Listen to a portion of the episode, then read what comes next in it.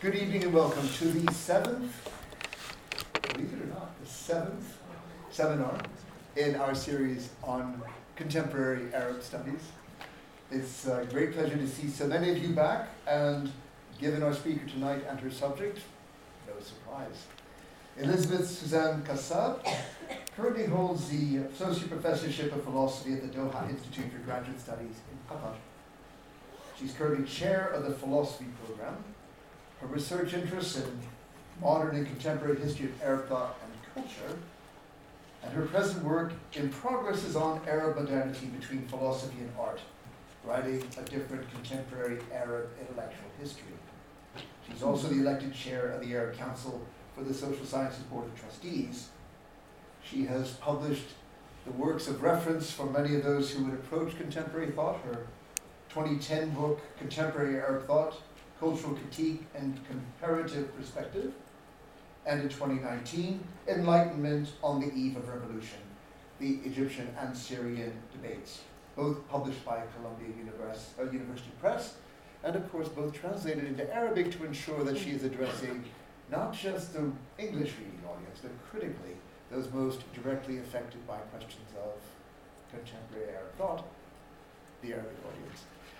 Uh, It's a great pleasure to have you with us and to be our second speaker from the Doha Institute in this term's seminar list. We are all very excited to hear exactly what you have to tell us about what the Arab uprising have done to contemporary Arab thought. Please, a warm welcome. Thank you very much for the invitation. I'm very happy to be here and to share with you some thoughts on uh, writing the history of contemporary Arab thought. So I wrote a book called Contemporary Arab uh, Thought uh, some 13 years ago. It came out in 2009, late 2009, 2010. And Columbia University Press and I agreed to produce a second edition. And the agreement was that I write an introduction, a new introduction to it. And this is what I'm going to share with you some reflections on having written that book and what came after that. So, why did I write this book? I'm not a, a historian, I'm not a scholar of Middle East uh, studies. I know nothing, I knew nothing about all of that. I was trained in Western philosophy, and uh, as a good uh, third world girl, I didn't want to know anything about anything Arabic, anything Muslim, anything Middle Eastern, anything that has to do with the third world. I only wanted to know about successful, beautiful Europe. And fascinated by Western philosophy, and so I uh, did that and uh, wrote a dissertation on the theory of meaning in the social sciences. It feels like, you know, in a previous life. And then I went back to teach at the American University of Beirut. And uh, much I, as I was interested in philosophy, I was interested in Europe. How come, you know, this nice thing happens uh, in the world?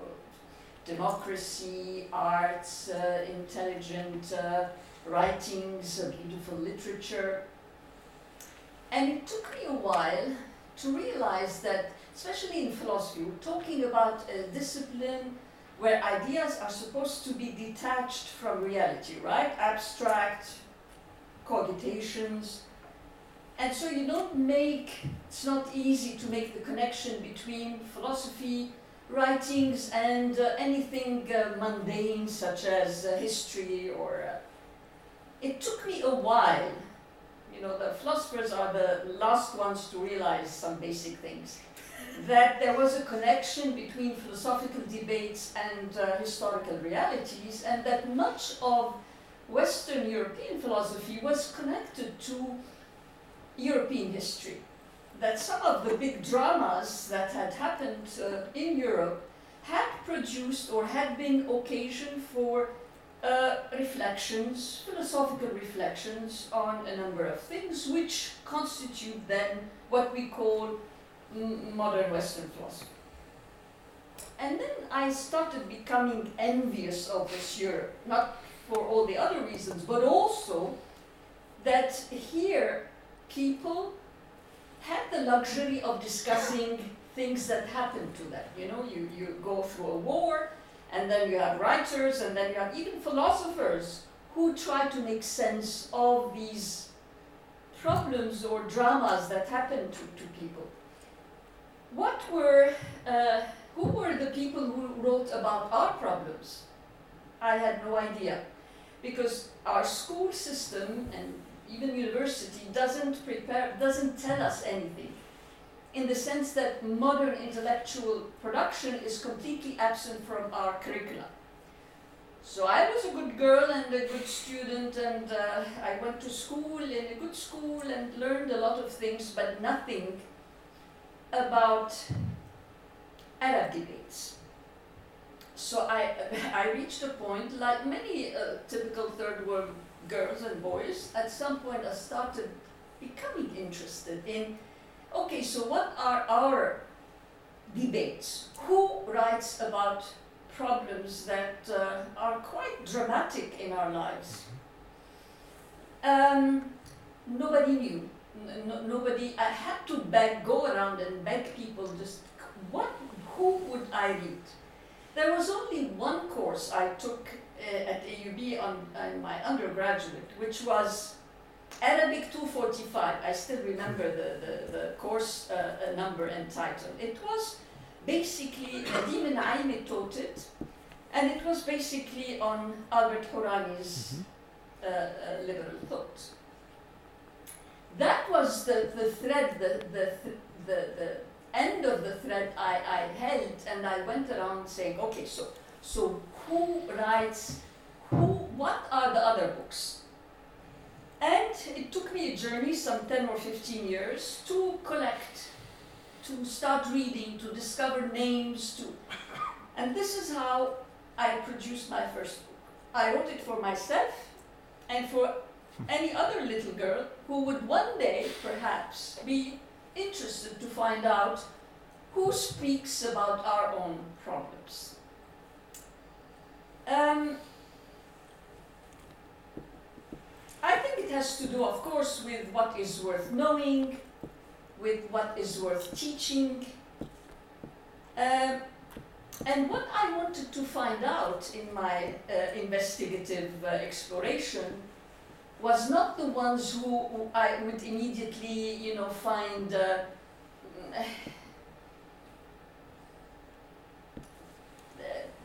unuseful.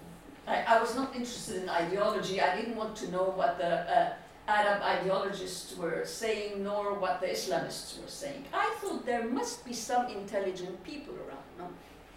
People who asked questions, who put in question some of the beliefs, some of these, you know, ideologies that uh, were hammered around.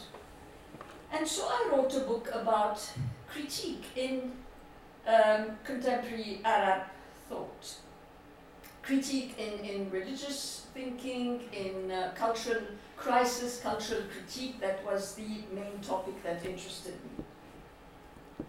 Um, now, when I look back, the more I think about that book, or the, the more I find it very frustrating and, uh, and limited.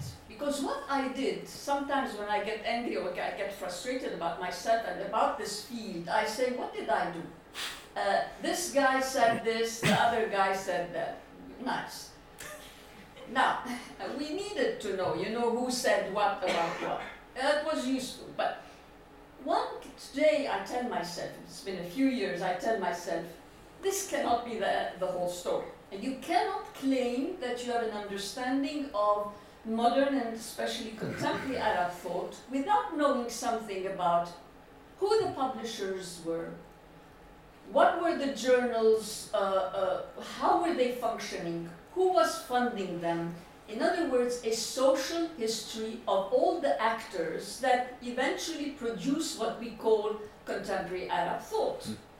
So, please do social history. Tell us uh, now, now, thankfully, there is work coming out, and it's very exciting. Uh, about journals, about publishers, about personalities, about money, um, um, who actually these institutions um, established thinker. Who is who was established thinker? How does how does this happen? That suddenly one writer, all men in that period, become these, you know, the, who have the say, who say what it is and what the crisis is and what the important themes are. So I think the social history is extremely important to remove a little bit the naturalness of this contemporary thought, in the sense that it looks as if you have Arabs, then you definitely have these debates. No, maybe it was a constellation of circumstantial factors that led to certain themes being uh, uh, more prominent than others. I'm not saying that it's all uh, uh circumstantial. Some of the issues were historically uh, there to be, to be dealt with.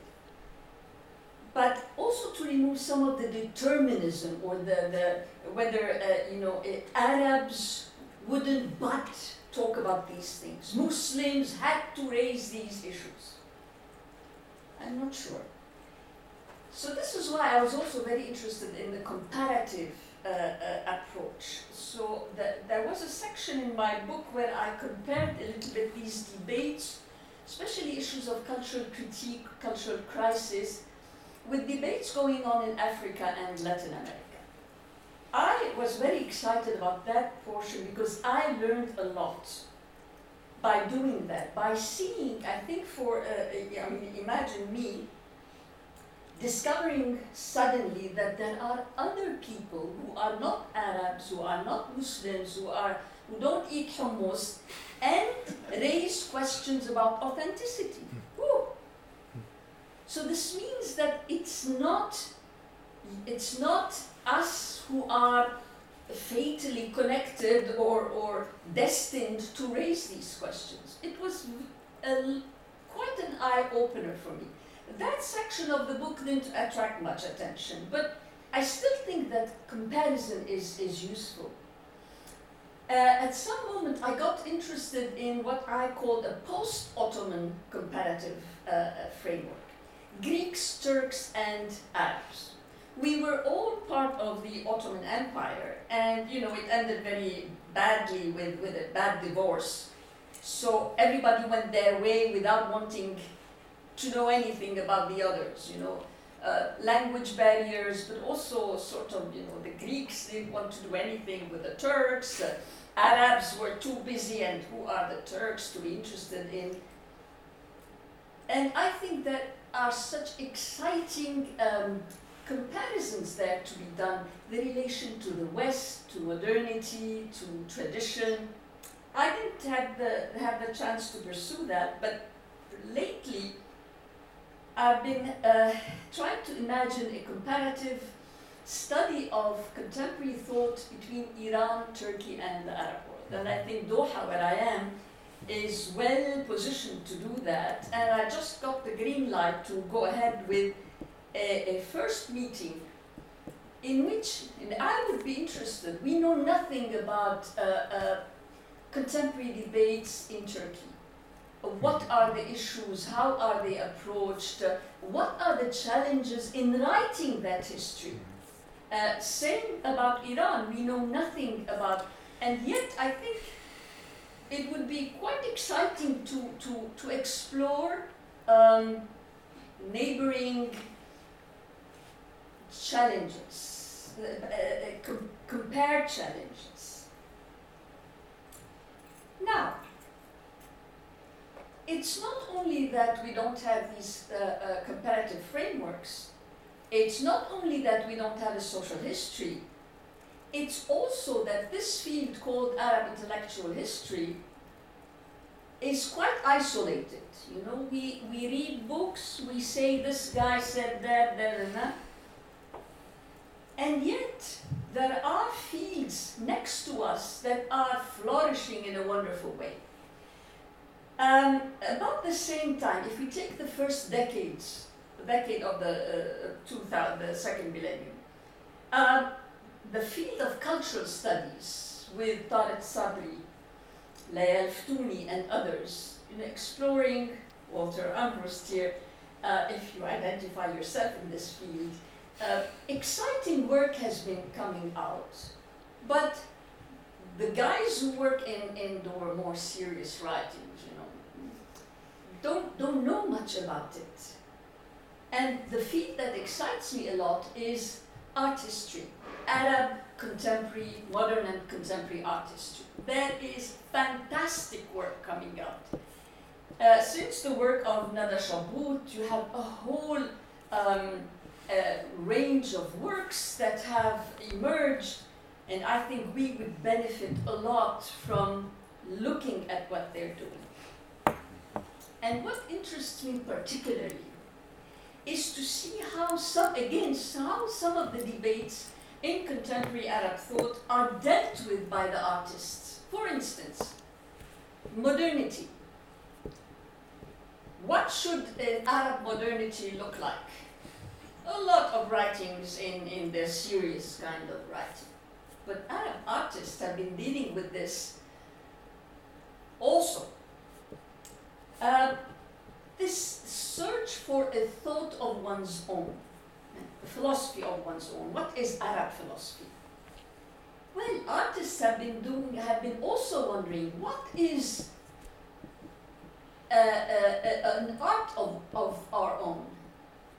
Again, my sense is that artists were as interesting, as productive, as creative, if not more.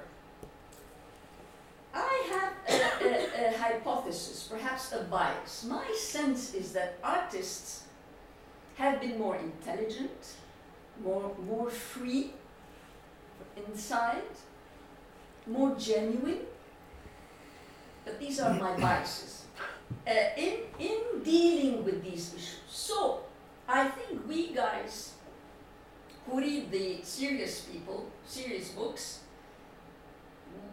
have there next to us a fantastic field from which we could compare and see how these issues have been dealt with. Not only because it's, it would be something new, a wider kind of perspective, but also it would get us out of logocentrism.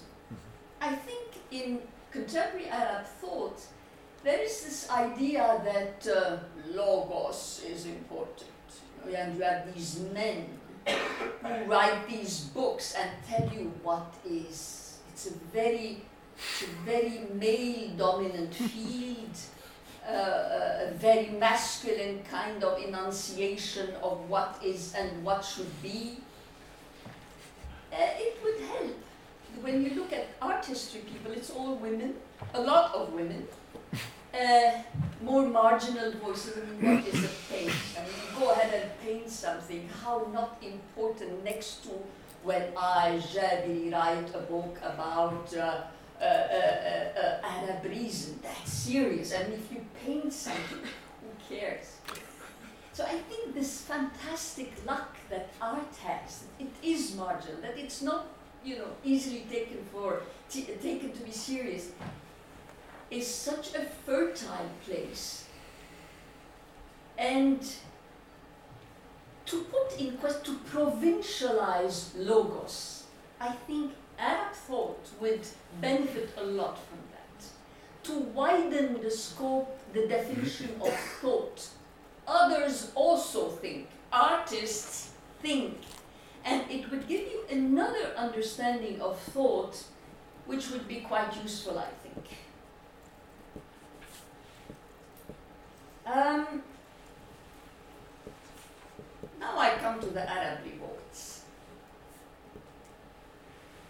So, this was what I called contemporary and is called contemporary Arab thought, say from from the mid uh, from the 50s to mid 20th century to the eve of the revolts. Okay, so what what are the other prominent topics? Um, a lot this is what I have in my syllabus when I teach it. Uh, what is uh, uh, is there an Arab philosophy? Like debates what is a Latin American philosophy, what is African philosophy. So others also raise these questions. What is specificity and universality in especially philosophical thinking? Um, a lot written and a lot debated around modernity, authenticity, tradition. Huh? How do we modernize? Do we need to modernize uh, modernity and the West, tradition and the past? All of this. A lot of preoccupation with these topics. Uh, religion. Religious renewal, um, exegesis, hermeneutics, secularism, a lot of debate around that critique, critique of uh, Marxist critique of tradition, um, really very loud debates in the sense that a lot of right, in terms of quantitatively, uh, uh, a, a, lot of stuff produced, a lot of um, articles and interviews and books and, and, and, and con- conferences and um, and then come these massive revolts and none of this preoccupies people.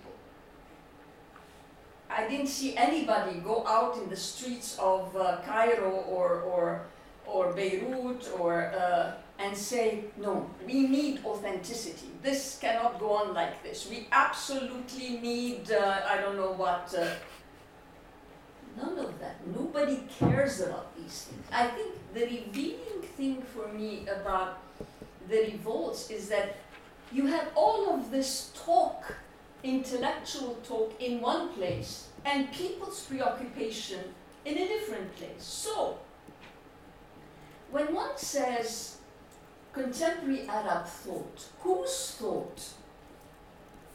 Is it those few men who were, you know, filling the space with their voices and their writings? Is it uh, academics, whose, whose thought? Is it my thought? Do I wake up and say, my God, what happened to authenticity? Uh, so, so, this, this very name of, of Arab thought, whose thought? Mm-hmm. Again, because we don't have social history, we, because we don't have um, sociology of uh, knowledge, we don't know. We know that there are these books and there are these uh, authors and so the revolts at least should or could raise the question so to what extent is there a connection between these intellectual debates and people and people's priorities, people's concerns?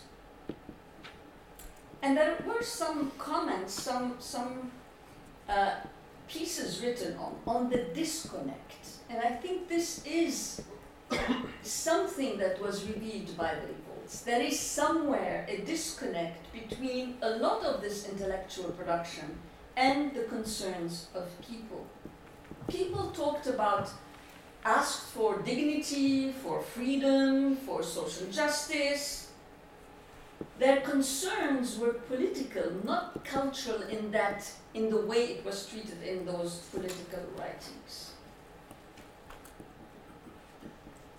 Now, politics and culture in this. Um, when I look back at this modern intellectual history, it seems to me that there are two threads that compete, uh, used to explain phenomena the cultural thread and the political thread. I mean by that, uh, one approach that says, you know, things are not going well for us because we have a problem in our culture. And the other approach is to say, no, our pri- primary problem is political. And it's interesting to see from the times mid 19th century until today, when does the one take precedence over the other? When there is a political crisis, there is a lot of talk about culture. But I think that all through, one can find voices who consistently said, look, our problem is primarily political. And I like to start always with Tahtawi, who, you know, the famous question of the Nahda, why did the others uh, uh, progress while we lag behind, and what is the secret of progress, or the well being? What makes the well being of a society? And Tahtawi, our Sheikh in his mid uh, 20s visiting Paris, and in his famous text in his memoirs, he says uh, a passage that I quote uh, with great pleasure. The guy didn't say, you know, they are French, they are a different race, they are Christian. No. He said the reason why, not, it's not a, an interpretation, there is a passage I, I like to quote where he says, the reason why they're doing better is that they have political justice. And by political justice is holding uh, uh, uh, rulers accountable by a set of laws.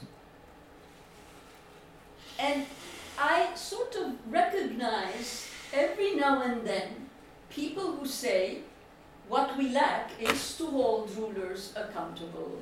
Uh, uh, we lack democracy, and this is our primary problem. Um, and here I want to add, uh, I was trying to be nasty about this uh, contemporary Arab thought. They're not all nasty. It's, it's, a, it's a very, it's a varied landscape. It's a mistake to think that, you know, you take these big guys and this is uh, Arab thought. I think there are different milieus, there are minority reports, which have always interested me. And I think when you pay attention to them, then there has always been, and increasingly so when you reach the 90s, um, by the end of my book, I mean, my book was published 2010. December 2010 was the Tunisian uh, revolution. I didn't, of course, uh, think at all that something like that was, was uh, in the making. But uh, the, the mood, I mean, uh, was one of ajiz, the sense of helplessness and utter despair that was on the eve of the revolts. And the subject, I mean, those minority reports were at times not that only a minority. The complaint was about the post independence state, that the state was the major problem, that the reason why we were in such misery economic, cultural, and everything. It's because of the failure of this state. And indeed, when people went out on the streets, it was the state and the failure of the state, uh, the, the, the, brutality of the state that was uh,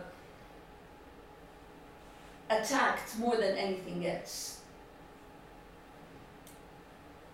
Um, so I think one has to have, I have to have a, a differentiated vision of this, what we call the, the Arab intellectual scene. That you had milieus, very different milieus. And it's interesting to compare them. Again, a social historian would do a, a great job here, or social historians. I studied uh, lately uh, uh, the intellectual, uh, the, the Enlightenment debates, the, the, the, my last book. And I want to take this as an example of the different milieus. So there are, uh, in the 90s, for some reason, there was a lot of talk about enlightenment. But two different, in two different settings in the academic, scholarly, serious settings, uh, around much of it around this uh, Center for Arab Unity Studies based in Beirut, big conferences, publications, uh, um, journal issues on enlightenment. And then you had the non scholarly set of debates um, by people commenting on what was happening in those times, in the 90s, in Cairo and in Damascus. And it's interesting to compare these sets of debates. In the scholarly one, the issue is, and it's predictable, it, it comes for me like pressing a button. You say, Enlightenment, path. Uh, yes, the Enlightenment is a, a, Western legacy, and well, yes, uh, it is Western, not Western. Can we adopt it? But this, we had uh, Enlightenment in our own tradition. How can we go back to it? How does it compare? Yes, we are with the Enlightenment against the West. All of that, and it turns, and it's predictable. You start an article, you can't read it because it's so predictable. On the other hand, you have a whole set of debates where the West is completely absent. Nobody talks about the West. There is no talk of the West. There are ideas taken from the Enlightenment, taken for granted, public reason, freedom, and the topic, people use the term tanweer, enlightenment, the topic, uh, but talk about, you know, um, uh, state uh, brutality, police brutality, uh, um, uh, corruption, moral corruption, Syria, um, um, lack of democracy, all of that. So I tell myself, how interesting. In one case, it's all centered on identity. Us and them and the, the, the, Enlightenment, the West and we and... Uh, in the other set, there is no talk, no, no time. Who cares about the West? You, you have you are in Syria, you are in Damascus. And when you speak about Tanweer, it's about reconstructing the human being by reinstating freedom, uh, uh, reason, the right to, to, to use reason publicly, to address public affairs. So identity, it's not identity centered. People there are not worried about identity, nor does the West come into the picture at all.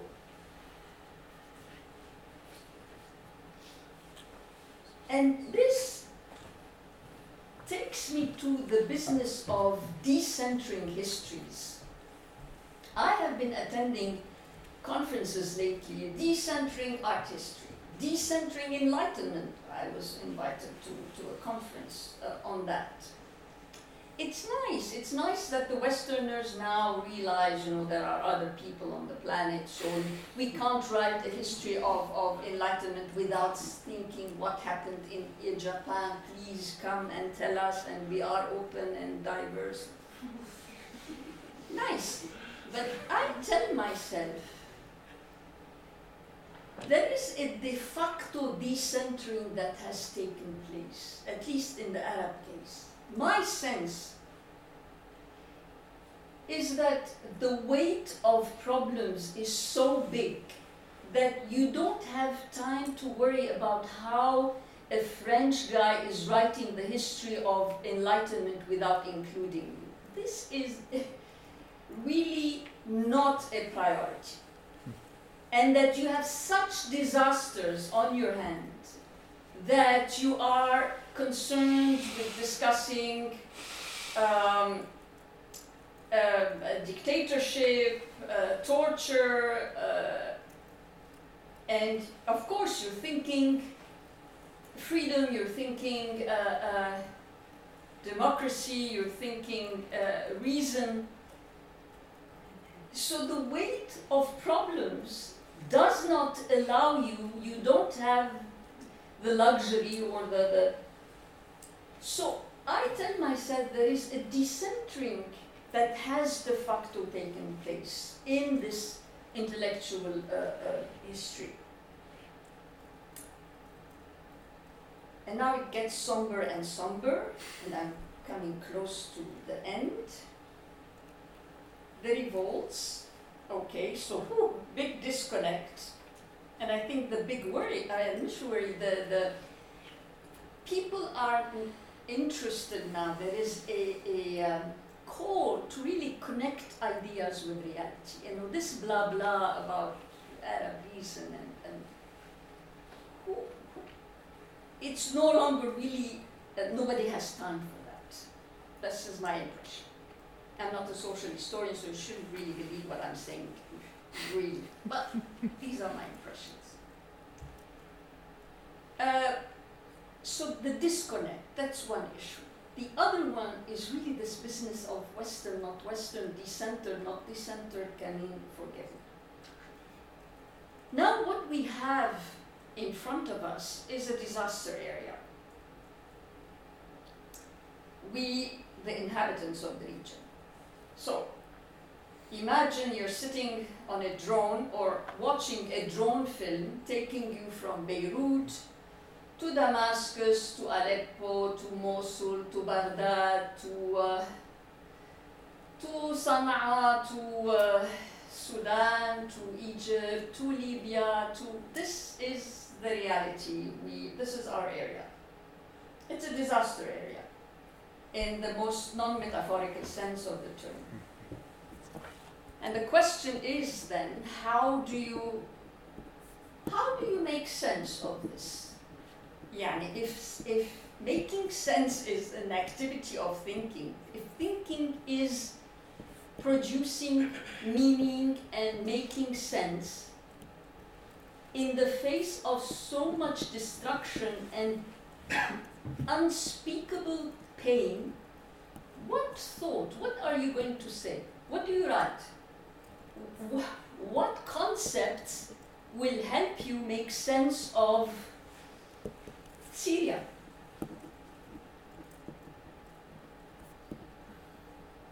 I think Arab thought is confront Arab thought. People who who are inclined to think, to, to use concepts and to write, are faced with this. It's quite something. How do you make sense of atrocities, uh, destru- utter destruction? And what, what would thinking look like?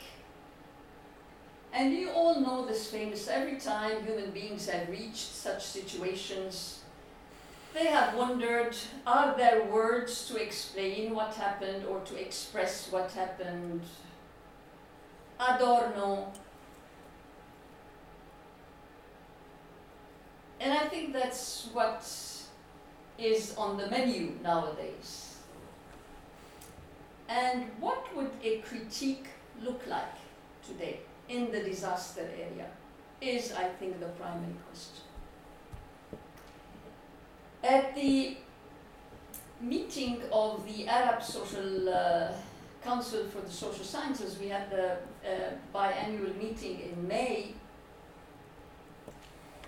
and we suggested, I suggested, that we host Yassin Haj Saleh, um, a Syrian survivor, 16 years of war, uh, of, of jail.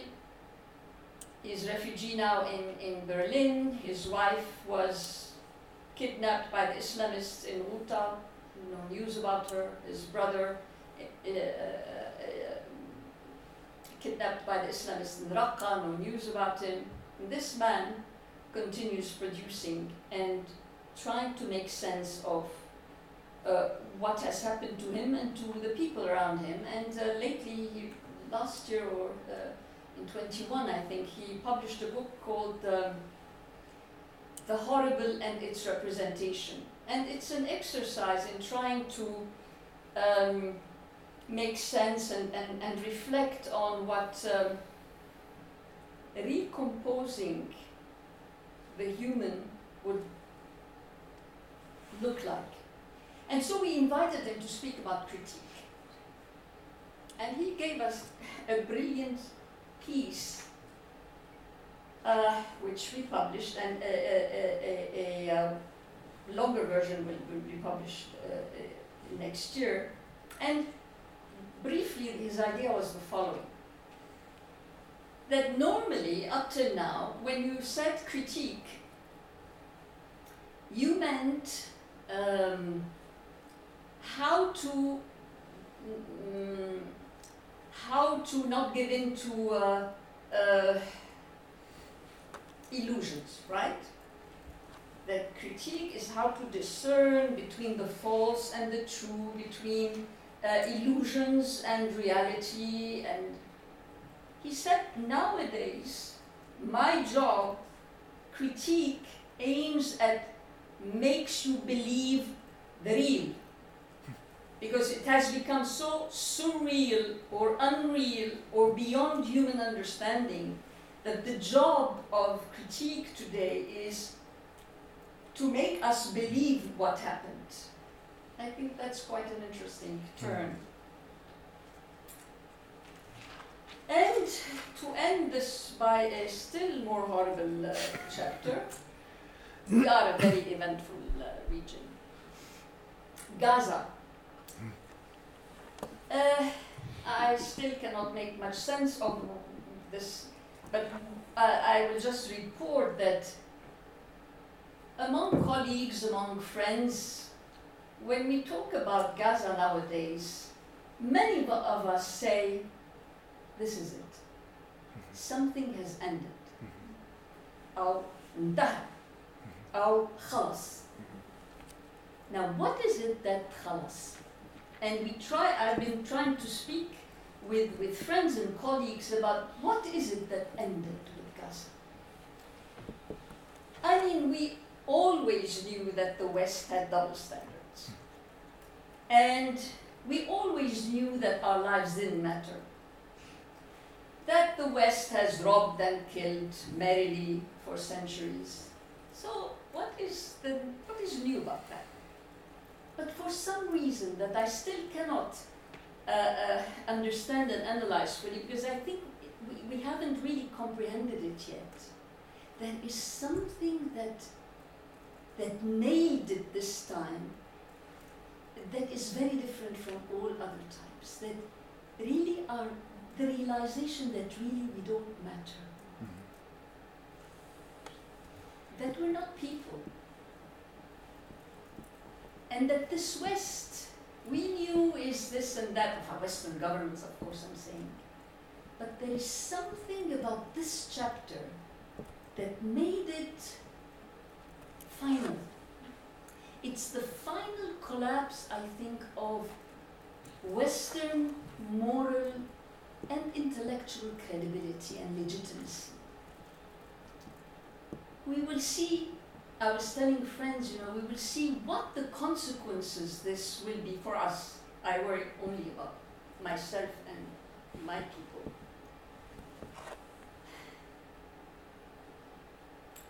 Of course, the universal ideas or uh, uh, uh, the, the, the much of the cultural production and, and uh, that will stay, but there is something, such a fall of the West that is unprecedented in our perception.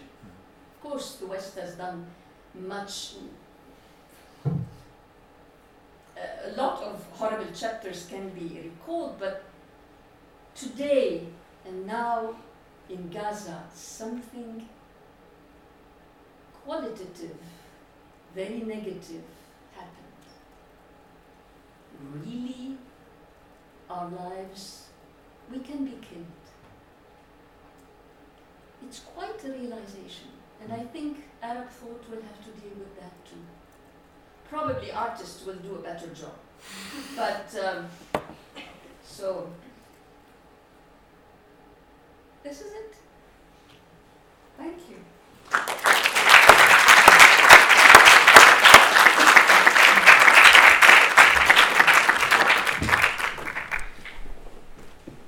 Elizabeth, thank you for sharing your reflections of how you have come to approach a subject that you didn't begin with and where it's taken you.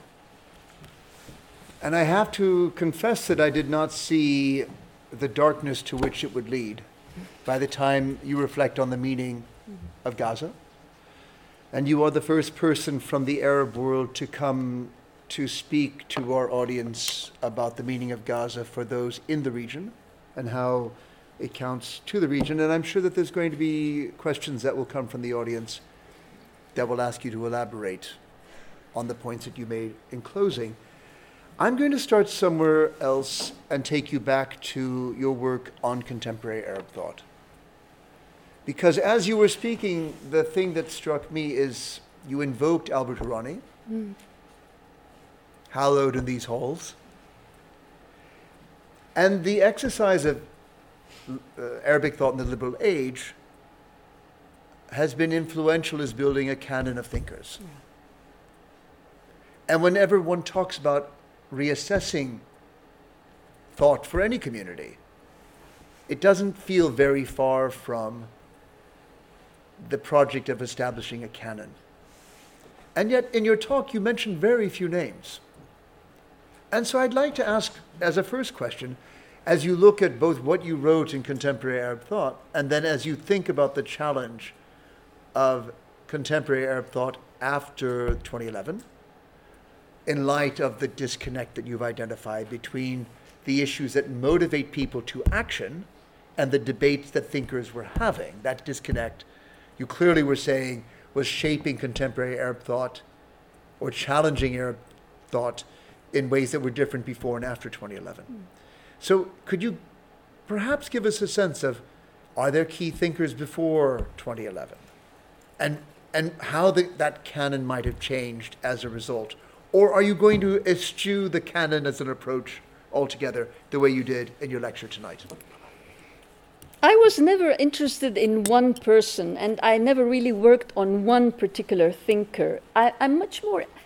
Actually, what I wanted is a sense of a sense of what is thought and written and debate. I, I want eavesdropping, mm. you know. I wanted to hear what these people around me were talking about. So for me, it was the topics that were raised, how they were raised, how they were approached, who, how they uh, uh, answered one another. That was for me uh, uh very interesting, and I still, you know, try to pay attention and, and see how you're making you know what is at the end of the day what is intellectual history for me i mean what is interesting for me in it is how people are making sense of what is happening to them mm-hmm. um, and sometimes i feel there are aberrations you know they go on on on on issues that perhaps isn't and here you know as a social historian i i would like so much to uh, to shed light on who becomes an important thinker. And of course, one of the guys I dislike profoundly is Jabiri, so let me take him. Uh, the Center for Unity Studies used to uh, boast that you know they sell 30% or I don't know how many percent of their sales come from this uh, selling Jabiri books, and any book that he would produce, you know, every six months or something, would sell wonderfully. And I used to religiously buy all these books. Um, Good. So, my question as somebody living in this society in which Al Jabiri is a prominent uh, figure, I want to know prominent in what sense? Is, is, is what he, the thought that he's producing, is my thought in the sense that are these really the issues that concern me? So, in other words, because these names had become such prominent names which impose themselves as the Arab thinkers. I feel like saying, Ya Habibi, who, who made, who, who, in what sense are you the Arab thinker? Or to look a, a bit at the, at the backstage and to look at the fabrication of power and, and intellectual power and intellectual authority. How does that work? I would be fascinating to, but I'm not answering your question. Um, well, you kind of are. It's, it's, you're, you're reinforcing the point that you are resisting the idea of creating canonical thinkers. And you certainly don't want to take male canonical thinkers who have a big idea about logos to share with you. You know, we guys do that. So I know you're rejecting that, but they're, they're clearly, look, let me put it to you this way. If you wish to approach thought, it's textual. Yeah. I mean, t- thought may be exchanged in words, but it can't be shared too widely that way. Broadcast media will allow you to ephemerally share thought, but if you want to share enduring thought, it's textual. Does a painter think? Yes. Now, hold on. Yes. I'm the one asking the questions here, right? You're the one who gave the talk. I asked the questions. We have a social contract. Yes, painters think. We, we have Natasha. I'm going to call on you soon, you know. Ahmed so here we will accept that painters think. And okay, we can say then that the sculpture or the canvas is a text. But I'm going to keep pressing you here until I get a sense of the ways in which Arab thought is something that can be examined between different people in a critical way and they can dispute their understandings. Wait so I'm going to privilege the textual and you're going to extend it to the artistic. Yes. I accept that. But where do we go with that? I But mean- wait a minute. You said canonizing. Albert Hourani, for me, painted a landscape. He said, These are the debates going on, and there were these people writing these books, and these were the ideas. This guy said that. He offered me a sense of what was being debated. It can be, uh, I'm sure it was revised and fine, but that's, I don't look at Albert Hourani as somebody who canonized figures. He did طحتاوي بستاني خير الدين الافغاني طيب. محمد عبدو رشيد رضا طه حسين his, he calls his chapters after these people I mean he does Yes. he canonizes and, and I, I sense you're going to subvert that which is cool but I want to know how one goes about it but you wrote a book on this I mean do we have key thinkers whose texts are going to be instrumental in understanding contemporary art thought before 2011. Let me just start there. Sadiq Jalal al eh, for instance, does he feature? Yes, all of these guys are part Kamsi of that Zurey, picture. Does he eh, feature? Shad Malik, I mean, these guys. Eh? Okay, so all we of have, these guys. Do we have women in here? Very few. Why? I have to look for them and invent them, and because all these men take all the place, and they are the ones who say what is يفتي الرجل يفتي بيقول لك what is uh, uh, Arab reason ما Pap, زيادة eh, eh, بس yes so this is one way of um, in the contemporary age wallahi I have difficulties finding women because they're maybe too smart to enter these uh, نوال سعداوي yeah yeah I mean, I can sit here pulling names out of the hat, but I'm not going to. I want to know the ones that you would light up and then have something to say about. Because I'm getting monosyllabic A's out of you at this point. So I'm failing utterly at the questioning. People like Saadallah Wannous, this is a genius. This is lucidity. People who, in the midst of defeat and anger and repression, were capable to s- think straight, to say honestly and painfully what, how they saw things. Not in ideological uh, ca- camouflage. No, really, the, this is a hero for me. This, this is, this is, and, and, and my book for myself was really a homage to these people who, under the worst conditions, remained intellectually honest and morally kept their integrity. And I like that younger Arabs learn, know, know about them. This is our hope that there are amongst us people who remained honest, who didn't give in to ideological fury, who uh, did not get co opted, who, who, who had the courage. My God, it took courage to say what they said under those circumstances.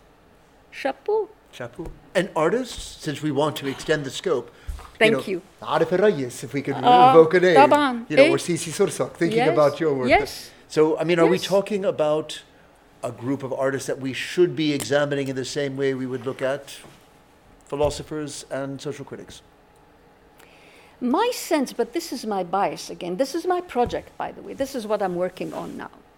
I want to see how the artists dealt with defeat and, and modernity and liberation during the same period in the, sa- in the same society. My sense is that artists have to be more genuine. You can't cater to a constructed identity. Mm-hmm. It's more difficult for an artist and I'm sure they do. Yes, there is the market and everything, and I'm very new in the field. But my sense is that an artist come in because they have the luck of being marginal.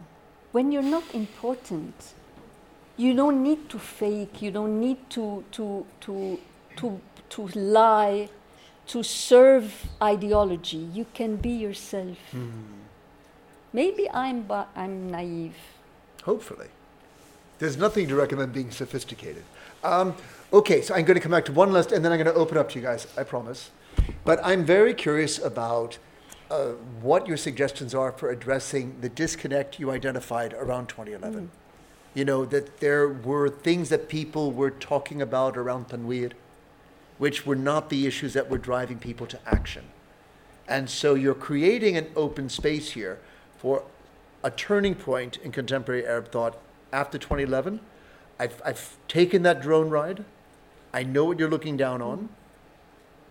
So, is there thought engaging with this zone of destruction that is the challenge that those in the Arab world of the 2020s might hope to address for the benefit of those in the Arab world of the 2040s?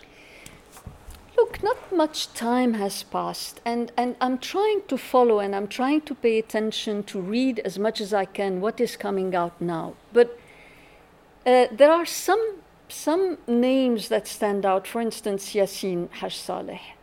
Uh, and others, and I think what they are writing is this post uh, revolution uh, uh, writing. Um, and at least uh, uh, those uh, Jabiri like kind of writing, uh, you know, the, the Turath, uh, let's, let's discuss heritage and, and, and identity issues, I think nobody has time for them, neither writers nor readers. I think it's too early to, to, to draw a map. Also, I mean, if you take 2011 until today, so much has happened. So, so many disasters and so so it has been such a cataclysmic time that it's impossible for anybody to wrap their heads around it. And it's a short time, it's only 10 years. And, and, and look, I mean, we were um, uh, uh, discussing Sudan, and suddenly uh, uh Gaza happens, and, and the explosion of Beirut. And, and I don't, yani, which, which human mind can really pretend to grasp any of this? It's too early, I think. Uh, and but there, now your question: Where do I uh, do I see efforts of stopping doing that disconnect? attempts at connecting. Yes, I think there are new types of writings. Uh, what is happening in uh, journals, some journals like Al Jumhuriya, uh, Mada Masr, that kind of writing is now much more attentive and has less time for this bombastic uh, uh, identity um, writings. But here you have people who know much more than me.